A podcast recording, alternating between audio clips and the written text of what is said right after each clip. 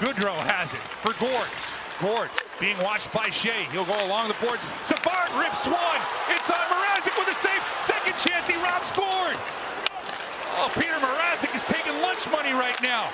Five seconds left. Dallas has to tag up. Aho doing great work in the corner. He gets to the puck to Niederreiter. One second left. Welcome back, Peter Mrazek. Hasn't played since January 30th and his third shutout of the season.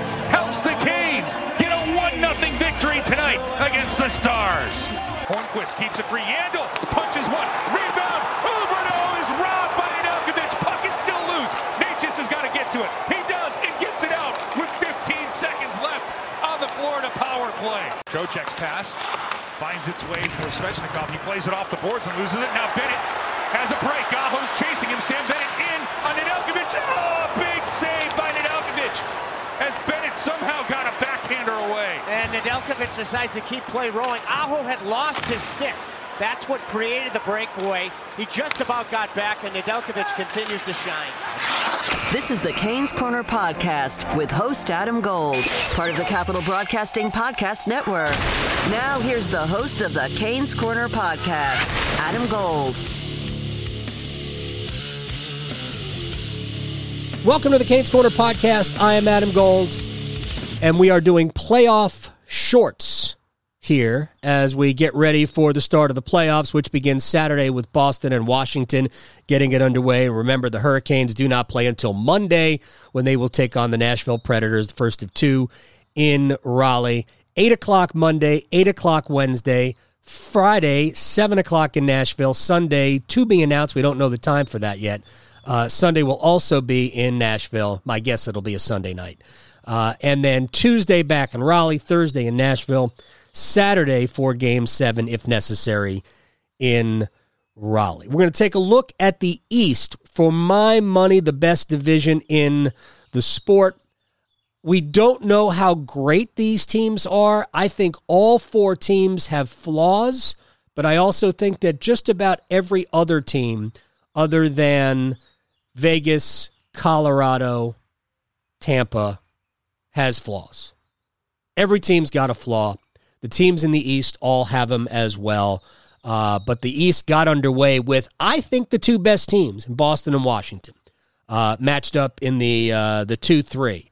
Uh, but this is a division that has been crazy all year long. We'll talk about it as we get to Michael Leboff of the Action Network. This is this is going to have a little bit of a gambling edge to it because that's how Michael processes these things. Uh, but he has followed this division all year long, and uh, we'll talk to him about the East. First thing I want to get to is Carolina's goaltending. Alex Nedeljkovic to me is the best goaltender for the Hurricanes. He and Mrazek have basically done uh, all of the practicing leading up to game one on Monday. If I were the head coach, I would start the best goalie, Alex Nedeljkovic. But here's what I know about Rod Brind'Amour. Rod A has a fierce loyalty to, as Tripp Tracy likes to point it out, incumbents. Peter Mrazek is the incumbent. Peter Mrazek was the goaltender of record when the Hurricanes made that incredible run two years ago just to get in. He was the goaltender of record when they beat the Washington Capitals. He played all of those games. Curtis McElhinney was the backup, and Mrazek was in there until he got hurt against the Islanders. And then Curtis McElhinney started. They eventually got back to Mrazek, but it was too too late, and Mrazek really wasn't 100%. So I think that Peter Mrazek will be the goaltender for game one. But I do think Carolina will use two goaltenders in this series, and then Rod will make a determination, hopefully after this series, which to go with. Because I think at some point you're going to get to one. And I think that's where Rod understands he needs to get to, but you've got two guys playing goaltender at a high level. Seriously, you look at Mrazek's year, you look at Nedeljkovic's year. These are two guys uh, that are among the top six or seven goalies in the sport based on their performance. Now, with Mrazek, it's a very limited sample size. He spent uh, you know more than two months on the injured list, and then he spent another two weeks hurt uh, when he came back with a lower body injury. Uh, Nedeljkovic, once he got in and once he got his bearings, because he hadn't played in about 11 months, uh, Ned, I mean, best rookie goalie in the sport this year. So Carolina's got great goaltending options. Now you just have to make the decision. Uh, and I do believe that Ned provides something that Peter doesn't in his ability to stick handle. Uh, they're both smaller in terms of being roughly six feet tall. Uh, they're both active. Uh, they're both great athletes. So it gives Carolina a different dynamic than you see around the league.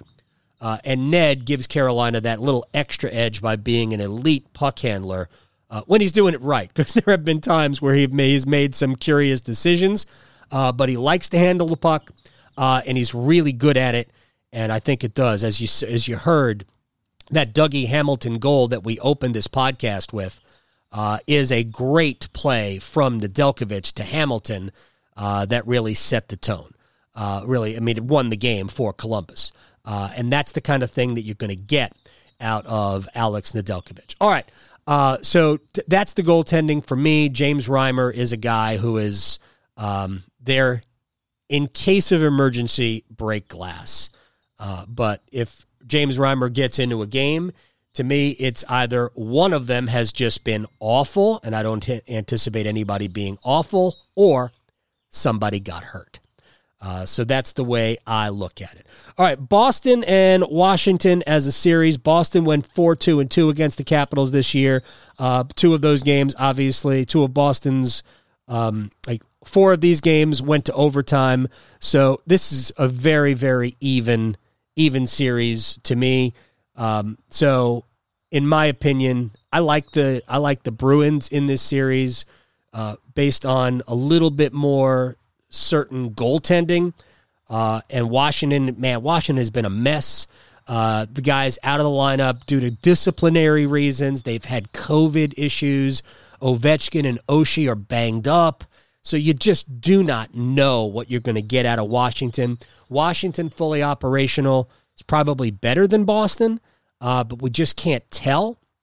And Boston's played great, and they're getting Tuukka Rask. Uh, Tuukka Rask has played well, really well since his return. Uh, so I'd take Boston in this series over Washington, even though uh, the Capitals have home ice advantage. Islanders in Pittsburgh. Think about this, man. Uh, the Islanders, for a while, they looked like the best team in the division and they fin- ended up finishing fourth. That's how good the division is. Pittsburgh's had a wonderful year. Pittsburgh six and two against the Islanders this year. Uh, two of those games were won in overtime. The Islanders went two, four, and two. No Anders Lee at all. He's out. Uh, they added Kyle Palmieri and uh, Travis Zajac, who haven't been great for the Islanders. But you know what? Playoffs, brand new season. So you just do not know. Let's take a quick break. We'll come back with Michael Leboff of the Action Network, and we'll talk about uh, the East the most competitive division in the NHL. Give us a follow on the Canes Corner podcast.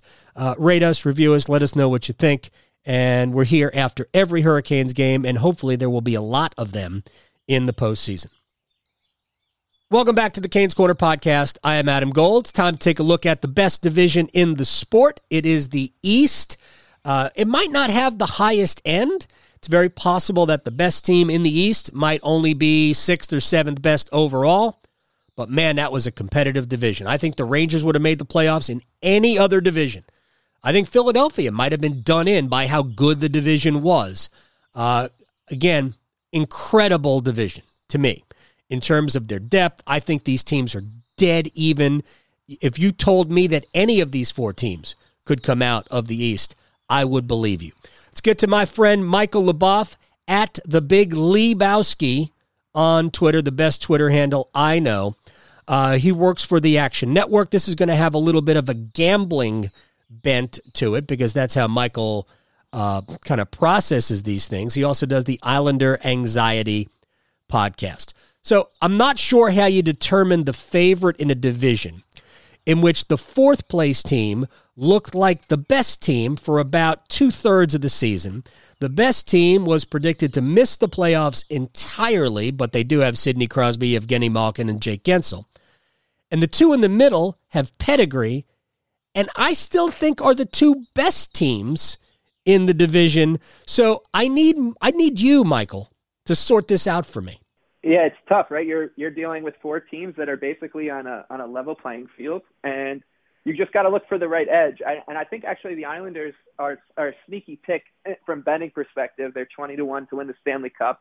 They're going to be underdogs against the Penguins. I think they're plus 120 or so to win the series.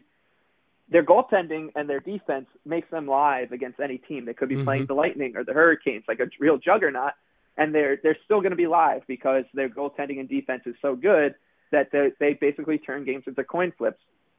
And if you're thinking about this matchup, yes, like they'll have to deal with with Sidney Crosby and Jake Guentzel and the Evgeny Malkin, Chris Letang. Like, yeah, the Penguins have a lot of star power, but the Islanders are equipped to be able to handle that. And they're deep. Uh, their goaltending, like I said, Semyon Varlamov is has been fantastic. Yep. Uh, and which, if you're looking just at your roster, you're comparing the two rosters. You look Semyon Varlamov on one side, and then it's basically pick your poison with Casey DeSmith or Tristan Jarry on the other side. You're like, well, the Islanders have a pretty big edge in goal, and we know in the playoffs how important that is. So I think the Islanders are pretty live uh, in the series in winning the little East bracket, and I think they're worth you know a little punt here uh, to, to win the Stanley Cup. And and you could call me a homer all you want, but like this is a team that I, I bet against throughout the regular season when when the time calls for it. And right now you're buying low. Like they were 14 to 1, 16 to 1 like you said when they were when they were running through the regular season. Mm-hmm. So now you're getting them at 20 to 1. That's a pretty attractive price on a team that has shown it can play an, at an elite level in a very, very tough division. Yeah, and it's also a team that has some recent postseason experience to the positive, getting to the Eastern Conference Finals a year ago. Uh, and the thing about the Islanders uh, last year that sort of got them going was not just the explosiveness of a like a Mathew Barzal, but uh, you know the uh, Anthony Beauvillier uh, and the uh, Jean Gabriel Pageau. They had they had so much depth scoring. Has that gone away over the last say month and a half? You know, it did. It, it did for a little while, but they it started to click again. And, and the Islanders have, like you said, like Beauvillier. He's he's a very streaky player. He's he's on fire right now. Uh, Jordan Eberle, very streaky. Mm-hmm. Brock Brock Nelson has struggled down the stretch, but he's streaky. Like they they have these guys who, if they all click at the right time, all of a sudden you're you're talking about a team that potentially has like six potential 20 goal scorers, like going all the way down to Oliver Wahlstrom and sure. uh, J- JG Pageau. Like these guys can all can all find the right pocket. Wahlstrom has a great shot. Pageau is a guy who's like all action in front of the net. They can all score in different ways too. Like this is not a, a one note team. A lot of people think it's a one note team, just defense, goaltending, and hope to win a three two game. But they are not. They're they're deep up front. They got guys who can score. Um, they're they're certainly not a sure thing against the Penguins. The Penguins are very good. Yeah. But uh, they're definitely they're capable to beat them. And I think all you need to know to to to realize that is the way that this series is priced. Like you're talking, the Penguins are unbelievable down the stretch. They have home ice advantage, and the Islanders are only plus 120 in the series. I mean, that shows you that uh, you know that they're probably taking a little bit of money, and books books are not uh, sure. willing to, to, to raise that price right now. I'm I'm not, I'm not sure. Even though Pittsburgh won the division, I'm not sure how many people are still buying or buying the Penguins. Uh, what four of the two of these games went into overtime, I think, if I'm not mistaken. Uh, so essentially, uh, this could have been a dead even series, although Pittsburgh won six of the eight. In the other series, Boston and Washington. Um, Boston was a different team once Taylor Hall came on board. And I don't know if it's Taylor Taylor Hall igniting them or them igniting Taylor Hall. We know how good their top line is. I don't think Boston's as good as they've been in the past, but I think Boston is right now as dangerous as they've been all year. Yeah, they're they're interesting from a, a couple of different angles. One, yeah, Taylor Hall. They, they didn't have any scoring depth during the regular season. They couldn't score. All of a sudden, Taylor Hall joins the team. They start scoring at, a, at an elite clip. They start driving play at an elite clip. But you also have to remember they played Taylor Hall played 17 games with the Bruins, or 16 because you don't think he dressed in the last one. Mm-hmm. Um, eight of those games came against the Devils and Sabres. so their their numbers are a little skewed. Like they've looked great for sure, but like their numbers are going to be a little skewed down the stretch. Uh, I think Boston is more likely to win. They should be favorites in the series, despite it, you know, being a, a Capitals home ice series. But uh, you just can't you just can't discount the Capitals which a lot of people seem to be doing, mm-hmm. uh, for one reason or another, I know like there's the Tom Wilson thing. There's the fact that Ilya uh, Samsonov and Kenny Kuznetsov are back on the COVID list for the second time this season and, and are uh, facing like team level discipline stuff. Yeah. Um, TJ Oshie might be hurt. They, they were banged up a little bit. But the Capitals played well down the stretch at five on five. They were at like 58% expected goals for the last 13 games. Like this is this is not a team you want to sleep sleep on at all. And if this number keeps going up, I think it's 125 on the Capitals right now. If that number, you know, eclipses plus 130, I think the Capitals are a pretty good value bet. Even though the Bruins, yeah, it's pretty scary to step in front of a team that finished the way they did. I, I I think the biggest advantage Boston might have, other than Boston's top line, is just uh, playing at a Hall of Fame level right now. Uh, is that Boston's goaltending might be more, much more solid. Uh, Tuukka Rask looks like uh, a rejuvenated Tuukka Rask uh, as opposed to what Washington is putting out there. I don't think Washington's goaltending is bad. I just don't think it's as good as Boston's. If you had to pick somebody to come out of the East right now, who would it be? From a betting perspective, the Islanders. I think that they're they're they're the best value on the board in terms of just like picking a winner. I would, I would say the Bruins. Because, like you said, like they, yeah, they have the goaltending. If if that top line continues playing the way it is, they're impossible to stop. And then if you do stop them, then you got to worry about stopping Taylor Hall. So it's, I think I think the two of them will meet in the next round. Uh, but I, I just think the value on the Islanders is they're. I think every team in the in in the East the other day was like at the same odds except for the Islanders to to win the the mini East tournament. Right. Um, and the Islanders were were like plus 450 or something. I, I can't really remember, but right away that should tell you like if this if this really is a level playing field, why not just go with the the value team and we uh we we've seen that ceiling from the Islanders. So I'm I'm I'm you know maybe I'm I'm overly confident, but uh, I I do I just think that they're they're built for this kind of grind. So. I, I think, definitely, definitely worth it. I think you and I are probably similar in how we view the teams that. I mean, I'll I'll admit the teams we root for. Um, you know, I root for the Carolina Hurricanes. I cover them. I try to be objective. Uh, I'm and I'm cautiously optimistic about Carolina's chances. They're a pretty big favorite over Nashville. I see this series being a whole lot closer than a lot of other people do. And it's not really based on the last two games. It's really based on what I've seen from these two teams playing against each other all year. Nashville was almost always a skeleton crew against Carolina. And I think that Nashville's full team, there's not a ton of difference between these two. Uh, Carolina's not going to get through this unless they play basically at the top of their game. Yeah, I think the one thing about uh, this series, so it's the Hurricanes are minus 240, uh, the Predators coming back almost at two to one. Is if you're betting on the Predators, you're basically betting on their goaltender Saros, who's been unbelievable uh, for the second half of the season, to steal the series. Uh, in my mind, like yeah. he, the, the Predators don't win the series unless he's he's at a elite level. Um, and for me, I think the price is just about right right now. If that number keeps going up, I think the Predators would be a good value bet.